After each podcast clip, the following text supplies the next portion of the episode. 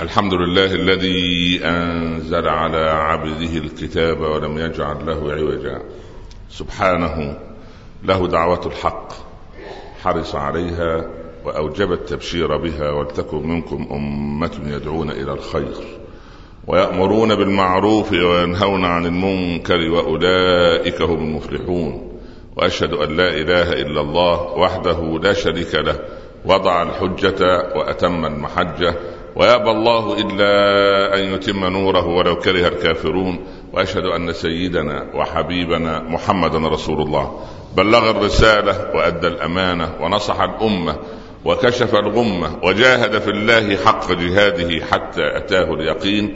صل اللهم عليه وعلى آله وأصحابه وأزواجه وأتباعه الذين آمنوا ولم يلبسوا إيمانهم بظلم. أولئك لهم الأمن وهم مهتدون. أما بعد أيها الإخوة المسلمون استيقظ الغلام من نومه ليقص على أبيه ما رآه وهو نائم.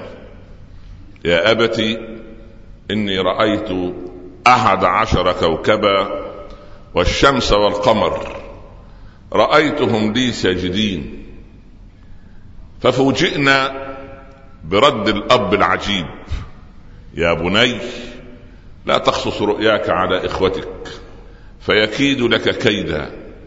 إن الشيطان للإنسان عدو مبين وكذلك يجتبيك ربك ويعلمك من تأويل الأحاديث ويتم نعمته عليك وعلى كما أتمها على أبويك من قبل. الآيات. أحبتي في الله.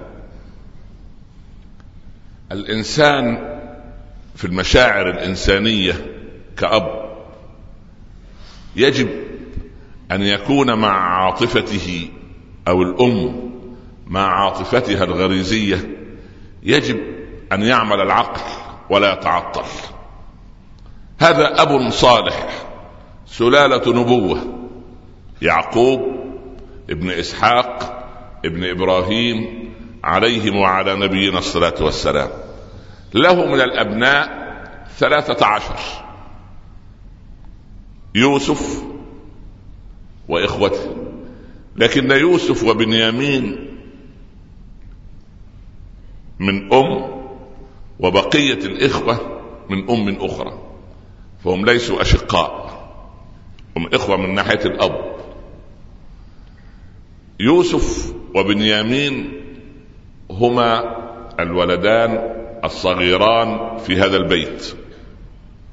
يستيقظ يوسف مرة ليقول لأبيه هذه الرؤيا العجيبة التي رآها. إني رأيت أحد عشر كوكبا والشمس والقمر رأيتهم لي ساجدين.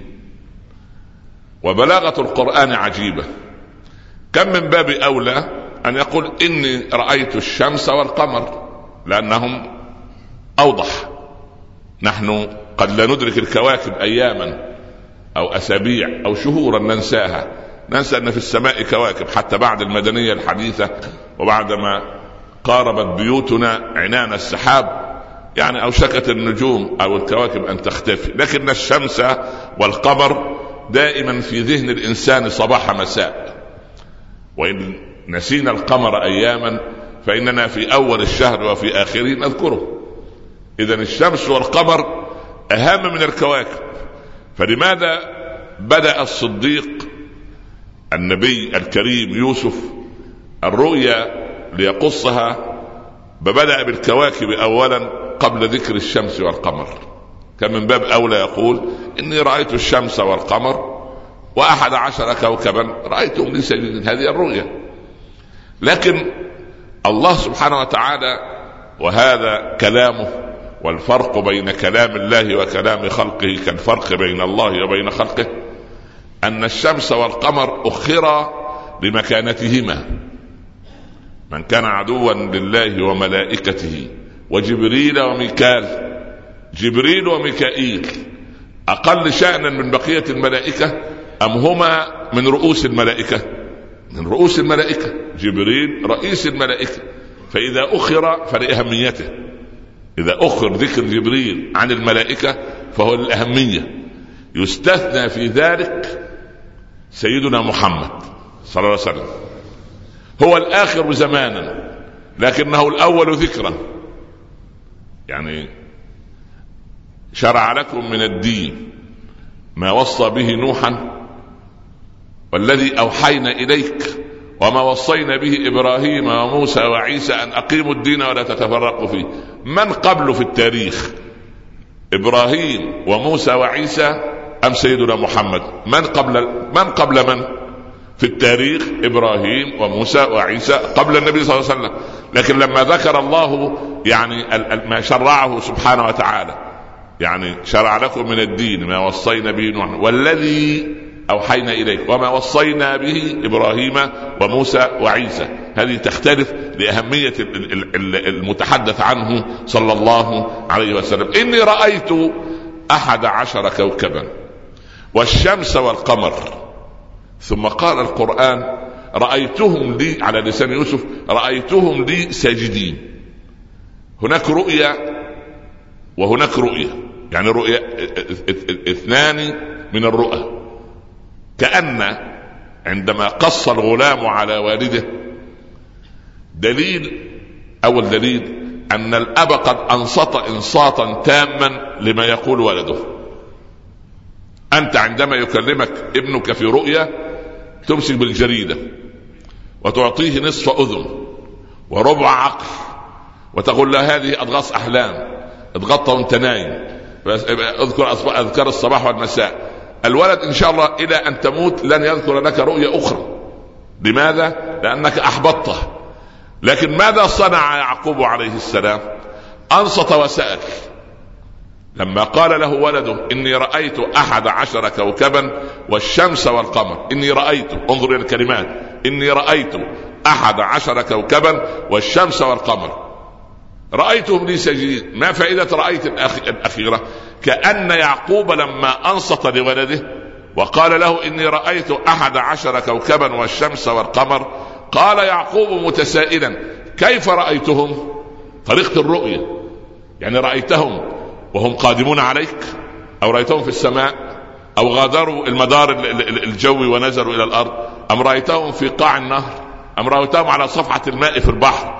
أم رأيتهم في جيبك؟ أم رأيتهم على المائدة التي تأكل عن يعني سألوا عن كيفية الرؤية. كيف رأيتهم؟ فكانت الإجابة رأيتهم لي ساجدين. أي إن حالة رؤيتي لهم أنهم سجدوا أمامي. مفاجأة الموضوع تتضح في أمور ثلاثة. سيدنا يعقوب عندما سمع هذا خاف خوفين وفرح فرحة واحدة. والخوف والفرح هذه نوازع نفسية في النفس الإنسانية. عندك خوف فطري. تخاف إذا اقترب ولدك من مصدر الخطر. رضيعك اقترب من مصدر الكهرباء. آه، ولد يحبو اقترب من الشباك أو النافذة التي هي في الطابق العلوي أو في قريبة من الخطر. ولدك الصغير يعدو يعبر الطريق دون أن ينتبه لما هذا خوف فطري لا تحاسب عليه. يعني لا, لا, لا علاقة له بزيادة الإيمان ونقصه. ولذلك انظر إلى رحمة الله عز وجل.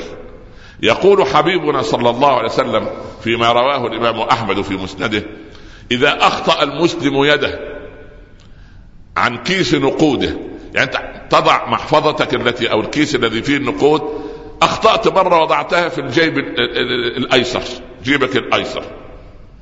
وأنت تتعود دائما أن تضع أموال أو مال الذي في جيبك أو في يدك تضع في جيبك الأيمن. فنسيت وضعت يدك في جيبك الأيمن فلم تجد المبلغ. ماذا يحدث؟ يهتز قلبك. تخاف. تقول لا إله إلا الله الراتب سرق وقع مني. عندما يخطئ المسلم ماله الذي في جيبه إلى أن يجده في الجيب الآخر تتساقط ذنوبه كما تساقط ورق الشجر في اليوم الشاتي. مع أن هذا معذرة يعني ناخذها إحنا على انها ضعف إيمان. الله. يا أخي هذا رزق. إما أن يبقى معك وإما أن يزول عنك. لكن انظر إلى رحمة الله عز وجل. ما من عبد يلبس ثوبا فيصل إلى ركبتيه. ما معنى يصل إلى ركبتيه؟ يعني لم يكمل لبسه بعد. يعني أنت تلبس ما وصل إلى ركبتيك؟ أنت تلبس الثوب من أعلى.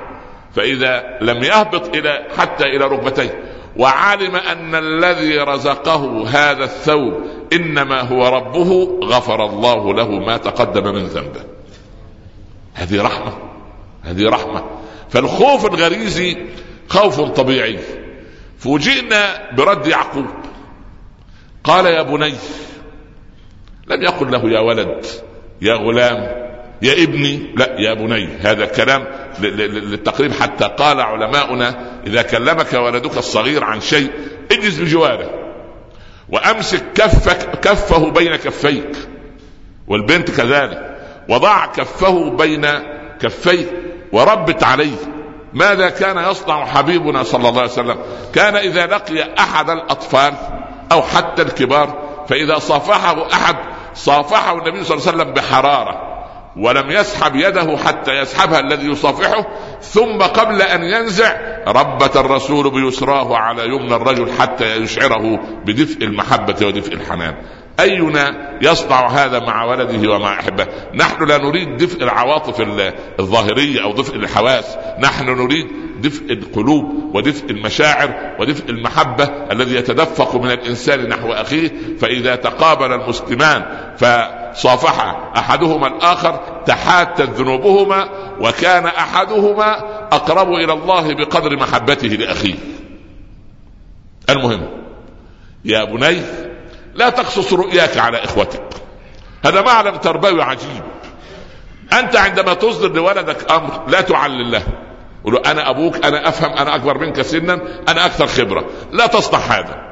هذا ال- ال- الأعراب القح الذي نشأ أو تصحر قلبه فنشأ بعيدا عن ضفاف أنهار المحبة.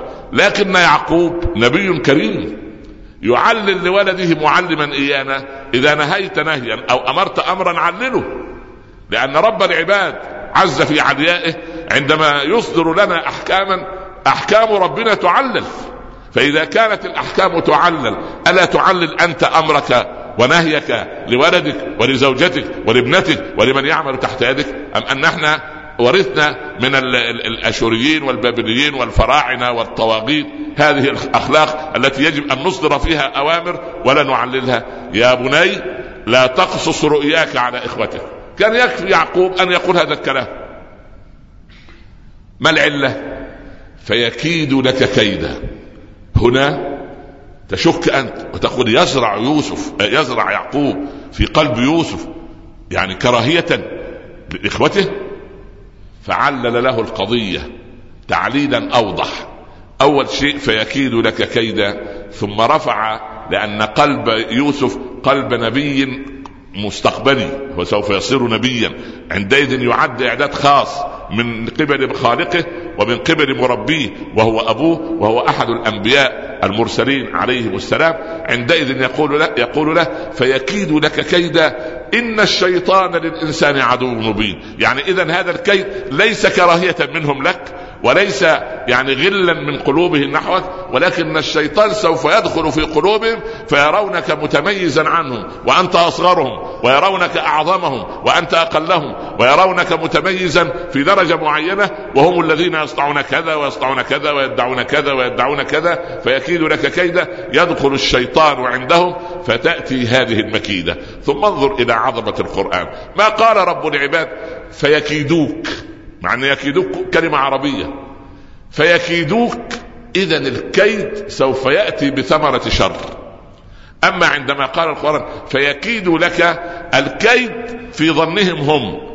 هذا الكيد عندما قال الله عز وجل فيكيد لك؟ يعقوب يقول له هذه مكيدة من ناحيتهم لكنه خير لك أنت وهذا هو تعبير فيكيد لك كيدا أي إن هذا الكيد من ناحيتهم أنه كيد لكن عندما يأتيك أنت فهو خير لك فسوف تحصل بعد هذه المكيدة على خير كبير فاحمد الله على فضل الله.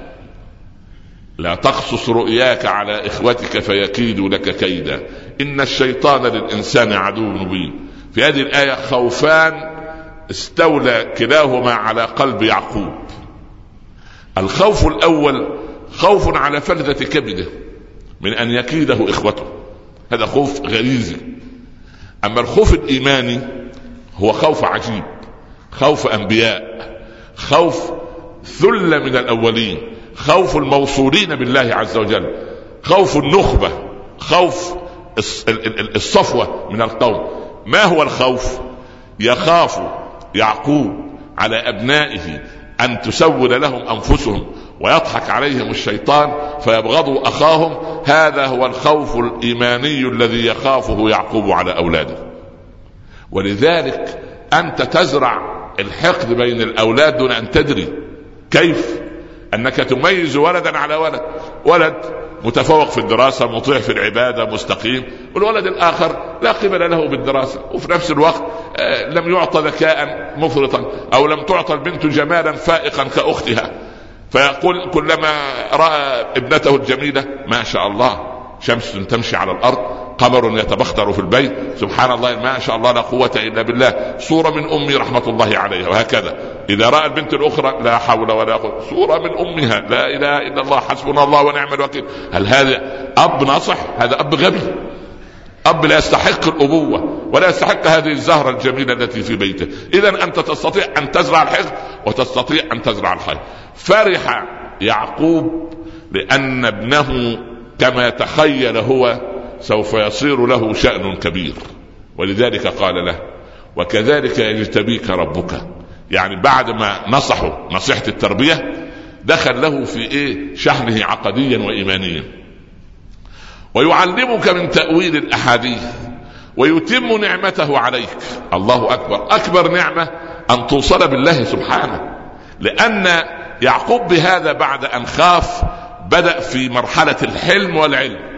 مش الحلم الذي الحلم غير الحلم. الحلم أن إيه؟ ان أن يكون حليما في خلقه. كيف؟ الأحنف بن قيس كان حليم العرب وكان لا يغضب وكان زعيما في قومه. جاءوا بأعراب جلف لا يملك من حطام الدنيا شيئا. قالوا له نعطيك ألف درهم وتلطم وجه الأحنف بن قيس أمام قومه. قال بسيطة أنا رجل أعرابي أحمق. يعني إيه؟ يعني لما أدخل على زعيم القوم وأطلب والإنسان يجني عليه حمقه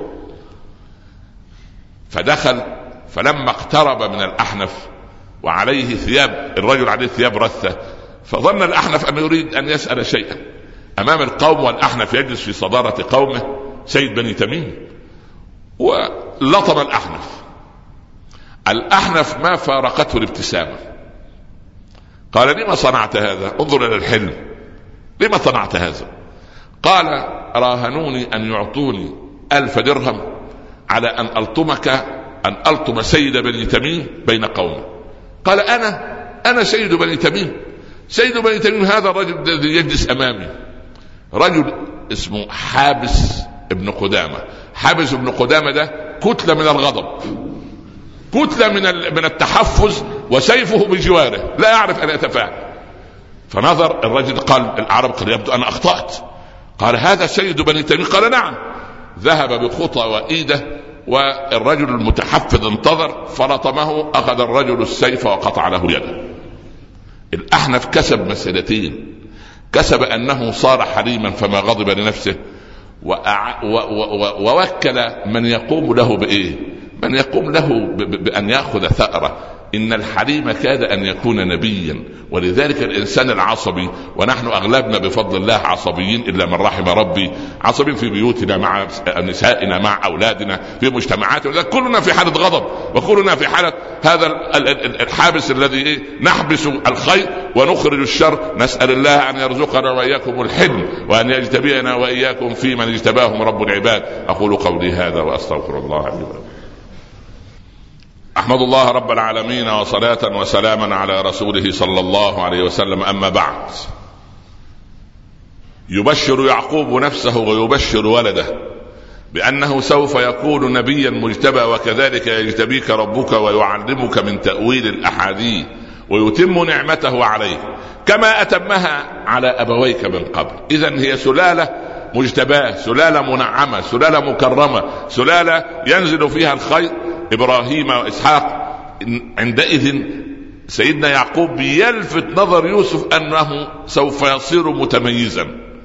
وتأتي الأحداث بعد ذلك لتثبت أن فرحة يعقوب كانت في مكانها وأن خوف يعقوب كان في مكانه.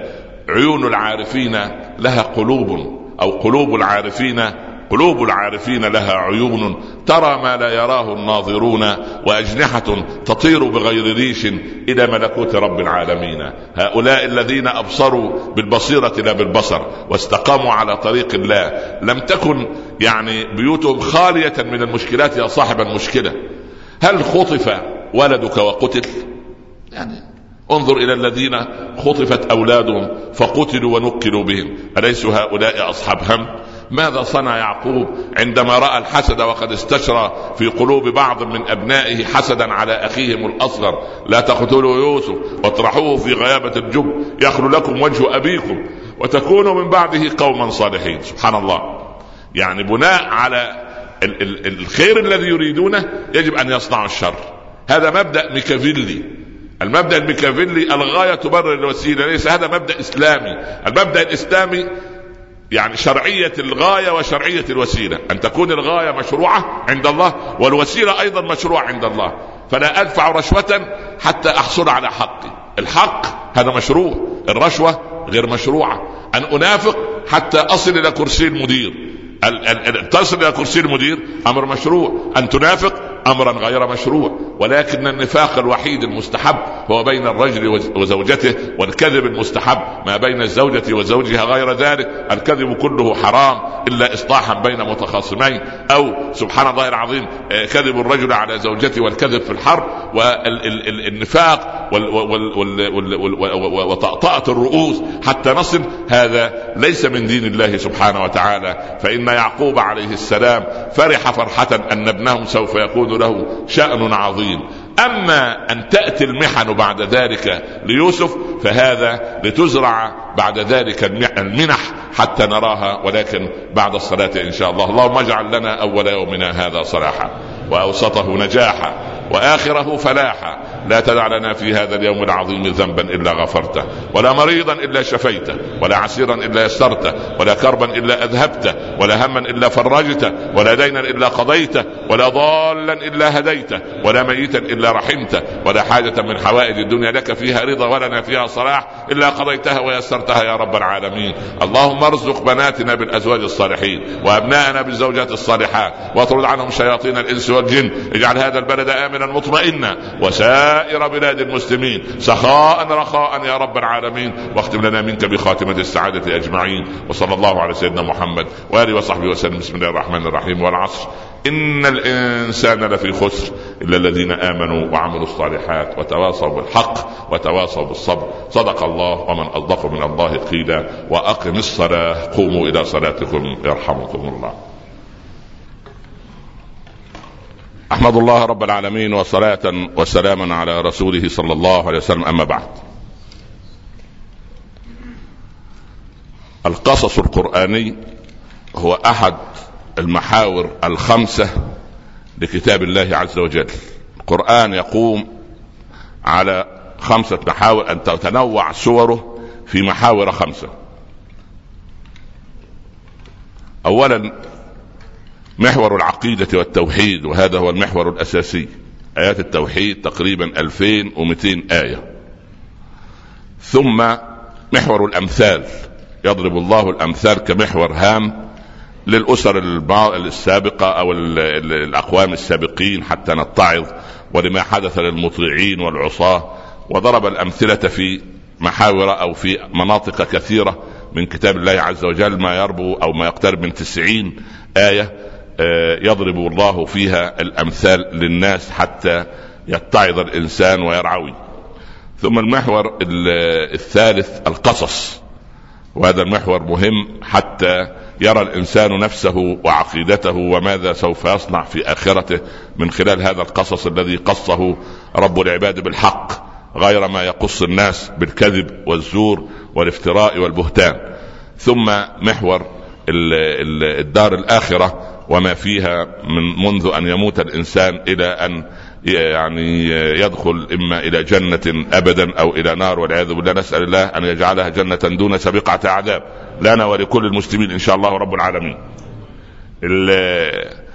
هذه المحاور من العقيدة إلى الأمثال إلى القصص إلى الدار الآخرة إلى طبعا جزء المعاملات وهو كثير في كتاب الله عز وجل هذه المحاور الخمسة نتوقف اليوم عند المحور القصصي وهو أحسن القصص.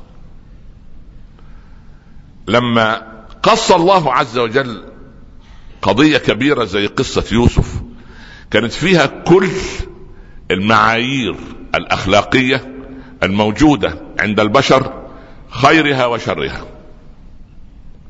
يعني أب حنون يرى ولدا نجيبا ذكيا ممتازا خلوقا فيقربه إليه. هذا محور. هكذا رأى يعقوب بنظرته في ابنه. تيقن هذا الشعور عند الأب عندما قص عليه ولده الرؤيا والرؤيا ثلاثة أنواع. رؤيا من الله ورؤيا من الملك ورؤيا من من الشيطان. وفي رواية أخرى دي في صحيح مسلم. في رواية أخرى تقول أن رؤيا من حديث النفس. يعني حديث النفس. أنت مشغول أن المدير كل ما اديله أسبوع كل ما ينظر إليك ينظر إليك شزرا وبعدين كل ما يمر من الممر أو الطرقة وتكون يرد عليك سلام غير السلام الأول الأول يهش ويبش أهلا يا أبو فلان كيف حالك؟ كيف العيال آه مرحبا. خلصت الملف فأنت تتوجس خلفة.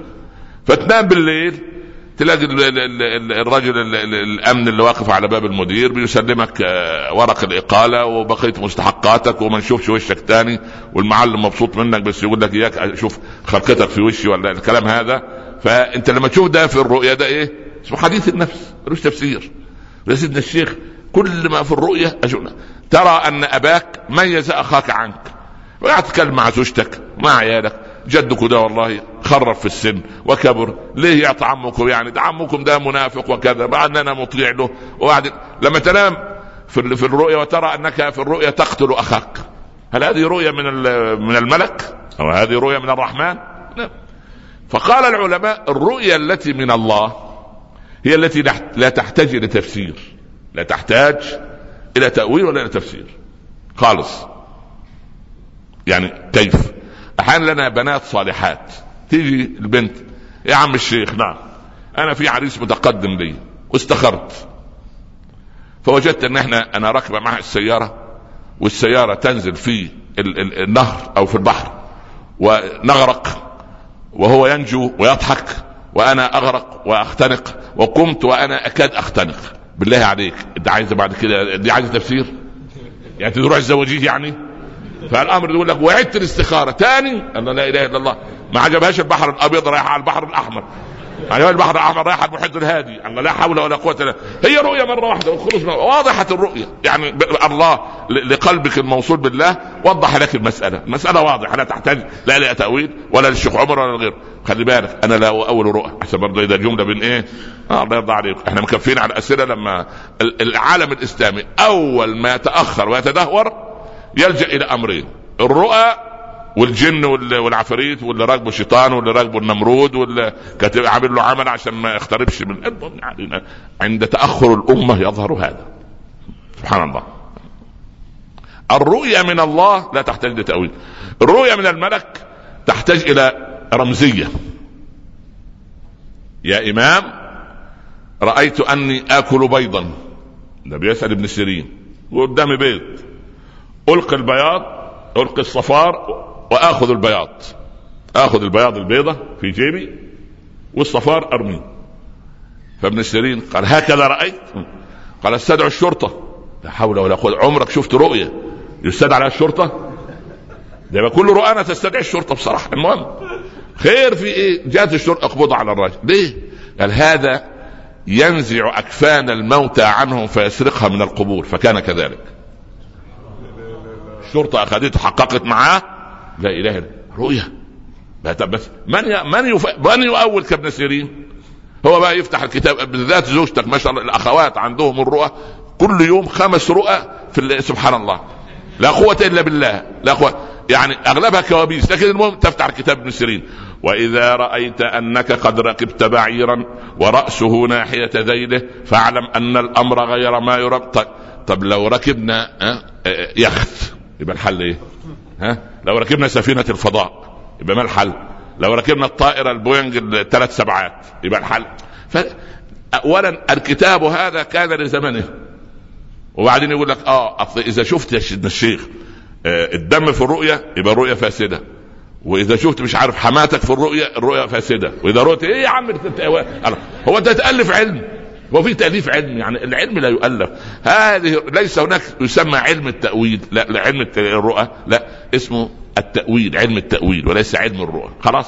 المهم ف أبو حنيفة يرى رؤيا ورجل في مجلس أبي حنيفة يرى رؤيا. نفس الرؤيا تقريبا أو قريبا من بعض أبو حنيفة كان عنده أحد عشر عاما.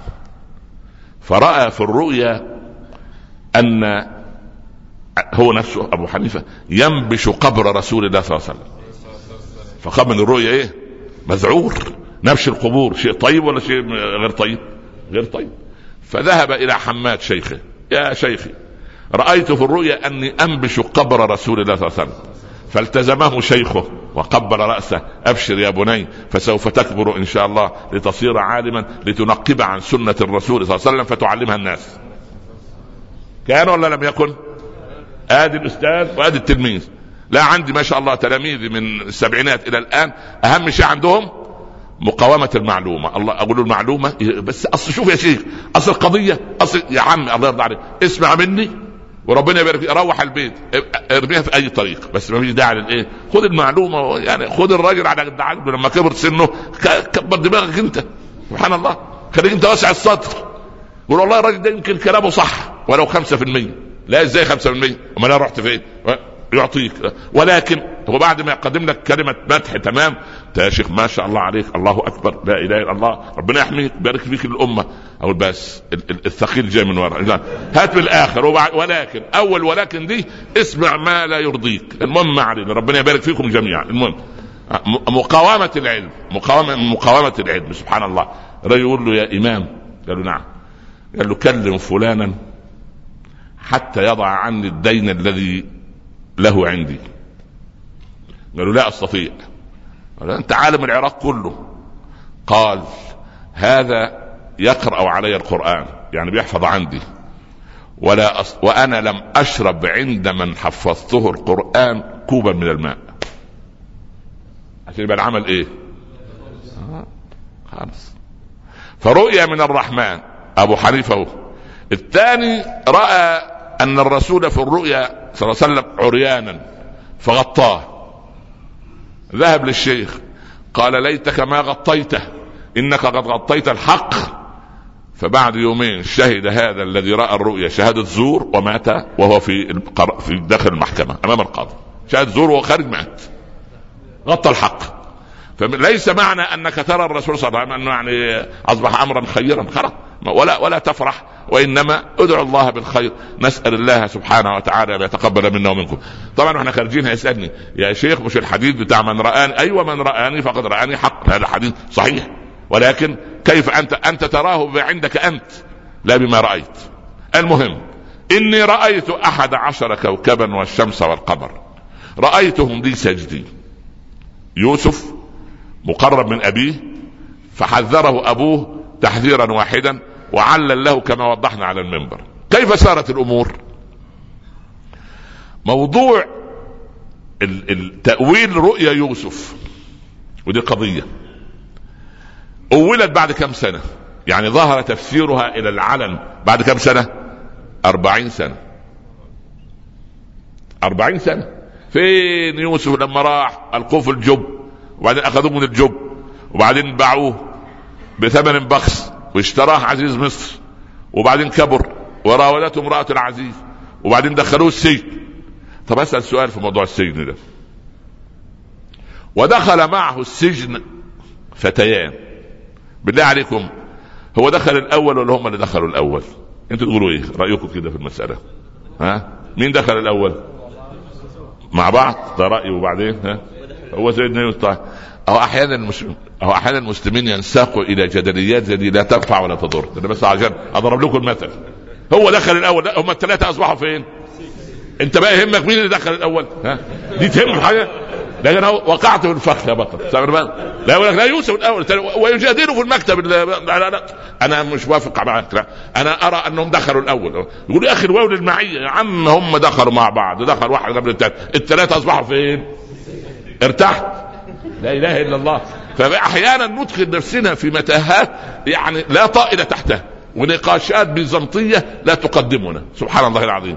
ولذلك المسلم يعني النبي صلى الله عليه وسلم كان يوقظ نسائه كل يوم يمر على بيوت النساء واحدة الفجر أيقظوا صواحب الحجرات فرب كاسية في الدنيا عارية في الآخرة. جاءت الراجفة تتبعها الرادفة جاءت الراجفة تتبعها الرادفة. جاء الموت بما فيه جاء الموت بما فيه. كل يوم بهذا الشكل على صوت الحبيب صلى الله عليه وسلم تستيقظ النساء. ويروح على بيت علي وفاطمة. سيدنا علي يجي قبل الفجر بشوية يكون تعب من القيام يضطجع. فعينه تغلبه النعاس. يوقظهما. يا علي يا فاطمة ألا تصليان؟ فما يسمعش صوت. يا علي يا فاطمة ألا تصلي سيدنا علي يستيقظ يا خربر الرسول صلى الله عليه وسلم. قل يا رسول الله إن أنفسنا بيد الله عز وجل وأرواحنا بيده سبحانه إن شاء أمسكها وإن شاء أطلقها. فالرسول مش يزعل منه يقلب الرسول يديه ويقول وكان الإنسان أكثر شيء جدلا. وكان يرجع علي يقوم وخلاص لازم تعطي محاضرة الصباح بس هو يداعب رسول الله صلى الله عليه وسلم. رجع المسلمون من خيبر.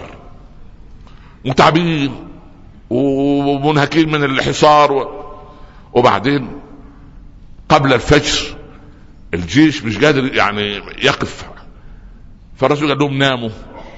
من يوقظنا؟ سيدنا بلال عنده قال أنا يا رسول الله أنا المؤذن الاساسي المؤذن رقم واحد. فانا إن شاء الله. هل أتوقظنا؟ قال نعم. بلال راح توضأ وقف يصلي يصلي غلبه النعاس راح إيه؟ ركن على الصخرة لقيها وراه كده. فنام. استيقظ المسلمون لقوا الشمس إيه؟ أشرقت. فقعدوا يلوموا من؟ يلوموا بلال ما عم كل واحد يقول يا عم ما أنا قلت أنا عملت لي فيها. المهم يعني. فلما الرسول صلى الله عليه وسلم عايز يطيب خواطرهم. انضم إليهم. قال يا بلال ما الذي حدث؟ قال يا رسول الله غلبني الذي غلبك. في إيه؟ أنا يعني في إيه يعني؟ النوم اللي جاني يعني والنوم يعني يقول علماء الفسيولوجي يعني سبحان الله يعني النوم سلطان. النوم سلطان. والجوارح رعيه واذا وإذا جاء السلطان ها نامت الرعية خلاص السلطان يعني النوم ما شاء الله إذا كله ينام سبحان الله. فالمهم فالرسول صلى الله عليه وسلم عايز يطيب خاطر بلال له منفعل. الغلبه غلبني عايزين إيه؟ ما نمت سبحان الله. قال ارحلوا من هذا المكان. الرسول كأن استاء من مكان ينام الجميع فيه. فبعد ما رحلوا بمرحلة توضأوا خلاص الشمس طلعت. وصلى بهم. وقال شوف الحنان النبوي الكريم من نام عن صلاة أو نسيها فليصليها فإنه وقتها. يبقى يمحو من الصحابة أثر إيه؟ أنه مستيقظ. دي المرة الوحيدة تقريبا وأكيد يعني التي صلى فيها الصحابة ال ال ال ال إيه؟ الصبح بعد إيه؟ شروق الشمس شوف أنت كم مرة صليت قبل الشمس. راجع نفسك. يعني راجع نفسك. لا عايز مراجعه بصراحة. لأن والله يا أخي لغاية مت... إلى متى يعني نلف وندور يا أخي قال علماؤنا تحردوا على من؟ يعني تلف وتدور على من؟ وغدوا على حرد قادرين يا أخي نحرد تحرد علي أحرد عليك. أمكر بك تمكر بي لكن نمكر مع الله. نلف ودور يا أخي سبحان ما ينفعش. صلاة الصبح تشريف من الله عز وجل في وقتها لأن يقيمك الملك بين يديه إذا كنت قد خدمته ليلا أو خدمته نهارا. اعرف أنك ما خدمت الدين عندما لا تقوم بصلاة الصبح. دي ميزانه رجل مرة وزير إعلام يقول له إيه رأيك لو صورنا برنامج ديني في نهر النيل كده وإحنا ماشيين في في الباخرة كده في النيل والنيل من حولنا ويصور يصور والكلام يطلع كده عن القصص. يبص الراجل كده يقول الدين. أنا. الدين. الله طب طب التين بالت ينفع؟ الدين بالدال ما نفع. ينفع بالتين؟ لا حول ولا قوة إلا بالله. بيستغرب الراجل إزاي يعني عايز يعمل منظر. الله. هو هو لازم المسلم ما يشوفش إلا القبيحة من المناظر. لا إله إلا الله. أبو الدرداء الله يرضى عليه دخل عليه أبو ذر أخوه. فلقى أم الدرداء مبتذلة. يعني لابسه ثياب قديمة مهملة في روحها يعني. قال ما هذه يا أم الدرداء؟ إيه الحكاية فيه قالت أخوك أبو الدرداء صوام قوام. قال يا الله والله لا آخذ أبو الدرداء ده وإيه يعني أعطيه درس. أبو الدرداء يجي أول الليل بعد العشاء قام يصلي راح ابو أخوه أبو ذر أقسمت نام. نام يا رجل. نام كل ما يقول نام فين قبل الفجر؟ تركوا يتوضأ ويصلي وبعدين راحوا المسجد. فشك اشتكى أبو الدرداء أخاه أبا ذر عند رسول الله. الرجل ده بينهاني عن الخير. أقول اصلي ففهم الرسول القضية. فقال إن لربك عليك حقا ولبدنك عليك حقا ولأهلك عليك حقا فأعط كل ذي حق حقه. راحت زوجة أبي ذر تزور أختها أم الدرداء لقيتها مطيبة معطرة ما شاء الله لابسة قالت الحمد لله أصابنا ما أصاب الناس. خير البركة خير وبركة سبحان الله.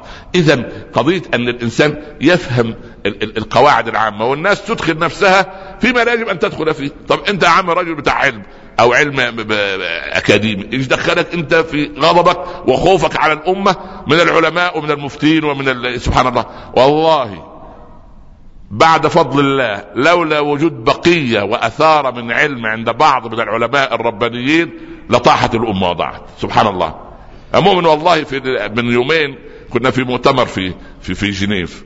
آه كلمت السويسريين قلت لهم أنتم عندما فشلتم في حل قضاياكم الاقتصادية والاجتماعية والأسرية كل حزب عايز يصل للحكم يقول إحنا عايزين نناقش ثلاث أشياء الحجاب المآذن الإرهاب. وانتوا عايزين تصلوا عن طريق الإسلام. لو أنت بحثت عن حل لمشاكلك لا داعي لذكر هذه الأمور. يا عم المآذن إحنا متنازلين عن المآذن. قلت لهم عندنا مساجد في بلادنا لا مئذنة فيها ما تفرق فيها. المنقبة في أوروبا ما فيش داعي. النقاب فيه خلاف أصلا. خلاص؟ فالمسألة بسيطة. خلاص؟ فيعني زي ما قلنا أن يقول الامرأة منتقبة. صح ولا لا؟ ولا امرأة منقبة؟ منتقبة ليه؟ منقبة يعني إيه محرمه صح ما ينفعش منتقبة. زي ما قلنا في حلقة الاربعاء بتاع البيوت يقول ضبطوا واحد معاه إيه؟ مخدرات. مخدرات يعني محجبات. ضبط واحد معاه محجبات كيف يعني؟ مخدرات. مخ... في فرق. يقول ضبط واحد معاه مخدرات يعني إيه؟ المخدرة من؟ اللي داخل محجبة. يا أخي اللفظ العربي مهم. أنا. كيف ضبط واحد مع محجبات يعني؟ ده كلام معقول هذا كلام. سبحان الله. أنا أرى اللهجات تفرقنا واللغة تجمعنا ولكننا مناكرين للغة ومنكرين. المهم وكذلك يجتبيك ربك ويعلمك من تأويل الأحاديث. نعود إلى إيه؟ إحنا سيبنا الثلاثه في السجن ورجعنا صح؟ نرجع تاني لهم؟ يبقى هم الثلاثه مين دخل الأول؟ ما يهمناش خلاص خلاص؟ اتفقنا شوف شوف كلام السجن ودانا لغاية فين انطلقنا. المهم ربنا يخرجنا وإياكم من سجن الدنيا. ومن سجن المعاصي إلى فضاء الطاعة وعزها إن ربي على ما يشاء قدير. لما دخل السجن أشاع الخير فيه لأن المؤمن كالغيث.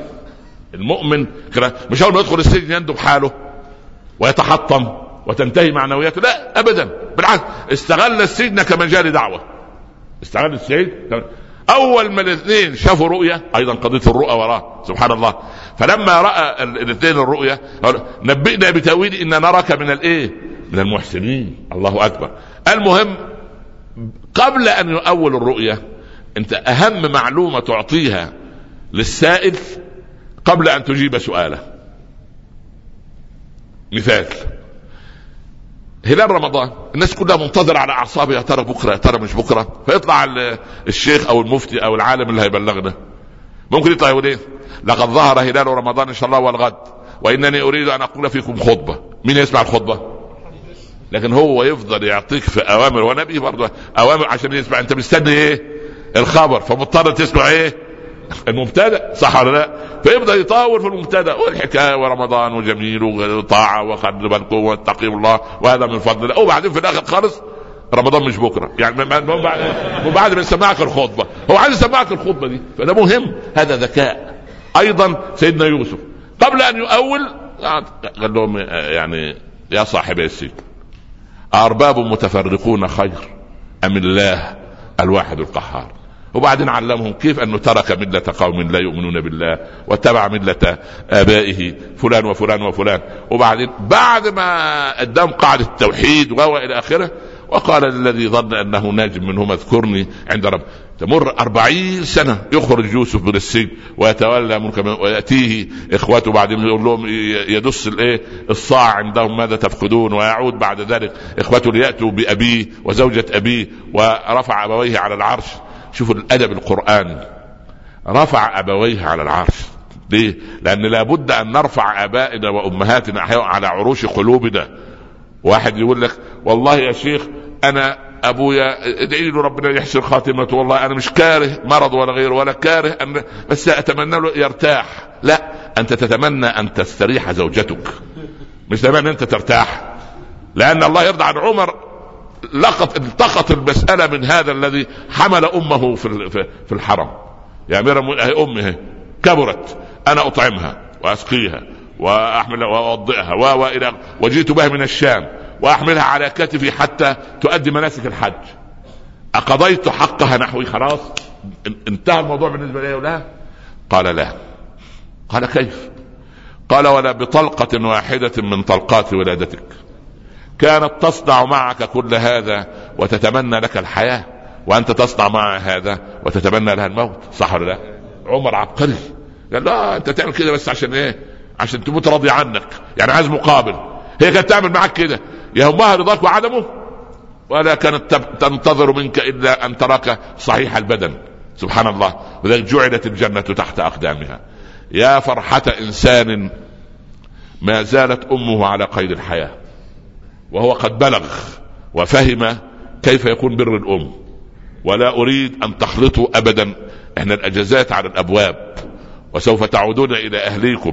وتقربوا النار من من البترول أو من البنزين أو من وتضعوا القوات المتنافرة في داخل الخط الأحمر. وليس داخل الخط الأخضر. أنا أريد أن أقول افصلوا بين القوات. نصيحة أب لكم. افصلوا مش يعني اشحن الزوجة ضد الأم واصحن لا. زوج القوات يعني ما تخليش لا تجعل حقوق الأم في كفة وحقوق الزوجة في كفة. كلاهما له حقوق. وأنت تعلم أن المرأة بطبيعتها كثيرة الكلام كثيرة إظهار العواطف كثيرة البكاء. تجلس مع أمك تبكي من زوجتك. وتجلس مع زوجتك تبكي من أمك. تعمل إيه؟ تبكي من الاثنين. صح ولا لا؟ ما سبحان الله العظيم. أنت مع أمك وزوجتك كمتزوج المرأتين. خلي بالك خلي بالك. لا ترضي إحداهما على طرق إيه؟ الأخرى. قال له مالك يا فلان؟ قال له اسكت يا شيخ زوجتي نكد عليها. قال له يا رجل تزوج عليها. خد النصيحة بتاعت أخوه. ها؟ وأنتم عارفين زوجاتكم لا تحب أن تصاحب رجلا؟ ها؟ متزوج بإيه؟ بأكثر من المهم ولا غير متزوج. لا ده ولا ده. المهم طب يحبوا ما يحبوش. المهم راح تزوج. فقابلوا بعد ستة أشهر. وجدوا قد كبر في السن عشرين سنة.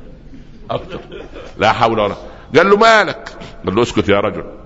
تزوجت اثنتين لفرط جهلي بما يشقى به زوج اثنتين. وقلت أعيش بينهما خروفا. ينقل بين أكرم نعجتين. فإذ بي أصير حملا. ينقل بين أخبث ذئبتين. رضا هذه يهيج سخط هذه فما أحرى المعيشة بين الضرتين. سبحان الله. فالرجل عبر عن استياء الشديد للإيه؟ للقرار الغير حكيم اللي أخذه. أنت مع زوجتك وامك الأم يا اخواننا لها حقوق معينة من طراز خاص. لا توصل ما تعطيه لأمك من عطف وغير عطف إلى زوجتك. ولا تبلغ أمك أنك تحنو على زوجتك لأن أمك تعودت على أسلوب أبيك أن الرجل الذي يحن على زوجته رجل ضعيف الشخصية. فما فيش داعي. خليك أنت حنون في بيتك بينك وبين زوجتك. وحنون مع أمك بينك وبين أمك. وهذا الرجل الصالح الذي لما تزوج اثنين وبعدين حصلت يعني كان معلم فاضل يعني معلم التفسير. فقال لصاحبه إيه؟ أنا هدعوك عندي في الإيه؟ في البيت. وعايز منك شيء واحد بس تسألني سؤال. أي الزوجتين أحب؟ إليك. بس. ف الزوج الناصع عمل إيه؟ زمان ما كان الدرهم ده كان له قيمة له قيمة كبيرة. فاعطى كل واحد منهما درهما. أعطى الزوجة رقم واحد درهم وأعطى الزوجة الجديدة درهم. قال للزوجة الجديدة إيه؟ انت أهل خير واهل بركة وخلي بالك نفسيتها وأنا معاها اديك سنوات وانت ما شاء الله فايه خدي درهم هدية بالدرهم اشتري هدية بالدرهم وروحي زوريها. زيارة كده بالله. أنتوا يعني كده كده أنا زوجتي قال طيب. وراح يعطي الدرهم لمين؟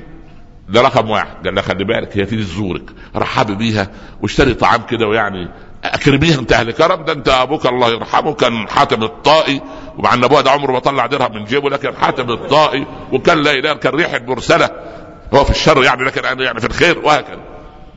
اقتنعت المرأتان. أيام ما كانوا بيقتنعوا. المهم دي اشترت الاكل وسعدت والثانيه اشترت الهدية وذهبت. دخل بار في هذه الآونة صديقه. قال له قول لي يا شيخ فلان. بالله عليك. هو طبعا اكد على الاثنين أن ما حد تخبر الأخرى بإيه؟ بهذا خلي بالك أنا بعطيك الدرهم ده من وراها. عشان انت الاثيره عندي وانت المهمة وراح عند القديمة. انت ام العيال خلي بالك انت ما شاء الله عليك لا تخبريها عشان ترجع تقول وأنا كمان عايز درهم. المهم كل واحدة معتقدة ان إيه هي المغتصبة الوحيدة للدرهم. المهم. ف قال له ابو فلان هو مين بالله عليك احب الزوجتين إلى بالله عليك يعني. قال له يا راجل لا تحرجني. هم قاعدين إيه؟ ما شاء الله يعني هذول جهاز الاستخبارات جهاز التخاطر عن بعد الاستشعار عن بعد سميه ما شئت. قال والله وتكتم السر؟ قال له آه. قال له من أعطيتها الدرهم؟ هي دي اللي اغلى عندي. بس. وصارت حياة الرجل هكذا. أما هذه التي فقه الأولويات ننهي بها الدرس بس عشان نرتب الجلسة الصعبة دي رجل فاضل عبقري. عبقري حقيقة. أنا أعطيته لقب العبقرية لما قص القصة. عنده زوجة مرتبطة ارتباط عجيب وغريب بأبيها. وربما سمعت مني من باب التذكرة. أبوها يسكن في مدينة تبعد 1200 كيلو متر عن المدينة التي فيها زوجها. إذا مرض الأب مرضت ابنته. إذا كان في هم تستيقظ تقول أبويا مهموم يتصلوا به. إحنا كلنا كعرب دول يتصلوا عليه. حتى العلو في اللغة الكبر في اللغة ما فيش حاجة يتصلوا عليه يتصلوا به. أنا أتصل بك مش اتصل عليك. أتصل عليك إزاي؟ وحتى علو في تعالى عليك في الكلام. ويتصل علي. يعني حتى لا إله إلا الله. يا ابني اتصل بيه. اتصل عليك إزاي؟ المهم ما علينا. الله إحنا عايزين نتربى باللغة مرة ثانية المهم فالمهم. ف في مرة من المرات اتصلوا به. ولا عليه؟ خلاص اتفقنا به. طيب. اتصلوا به. فقالوا يا أبو فلان والد زوجتك حموق البقاء لله. واغلقوا قال يا الله. ده هي لا تتحمل عليه مرض معين. شوية إنفلونزا. أنا أخبرها إزاي الآن؟ أنه مات. ده تموت قدام. أديها لك جرعة جرعة. قال لها أبو فلان. مفيش رغبة كده نروح نزور الوالد. يقول لي يا شيخ في ثلاث دقائق. كانت الأغراض في السيارة وقاعدة في السيارة ومنتظران. تركوا المدينة اللي هم فيها وتوجهوا إلى الم... بعد ما خرج من حدود المدينة قال لها أم فلان أنا بعيد عن الأولاد وكده عايز أكلمك في موضوع. خير. والله بصراحة أنا نويت أتزوج عليك. آه. طبعا فظن شرا ولا تسأل عن الخبر صح ولا لا؟ تضرب شوية في الرجل وشوية في السيارة وشوية في نفسها وتبكي شوية تصرخ شوية تولول شوية تمن عليه شوية. المهم إيه؟ ساعة في اثنين في ثلاثة أربع خمس ساعات اكادت أن تخمد أنفاسه. خلاص استهلكت. بعد ما هدأ تماما واقتربوا من الإيه؟ من مدينة الأب. قال لها إحنا متزوجين من كم سنة؟ قالت له 28 سنة. قال لها في 28 سنة. عمري غضبتك في شيء ابدا. عمري كذبت عليك. والله أبدا. بصراحه بما يرضي الله لا. أنا إنسانة مؤمنة. لا ما كذبت عليك. قال لا والله لا أنا أتزوج عليك ولا غير. بس أنا عندي خبر سيء بصراحة. قلت له خير. قال لا الوالد والدك البقاء لله. قلت له الله يرحمه بس بالله عليك مش هتتزوج عليا فده اسمه فقه الأولويات. عبقري ولا مش عبقري؟ يستحق اديله الشهادة دي ولا لا؟ مين فيكم اللي اديله الشهادة قريبا؟ ومين فينا دي الشهاده لما ما يحضرنيش ويسلم علي ويعصرني. أنا سلمت عليكم وصافحتكم ولا تنسوني من صالح الدعاء. والسلام عليكم ورحمة الله تعالى وبركاته.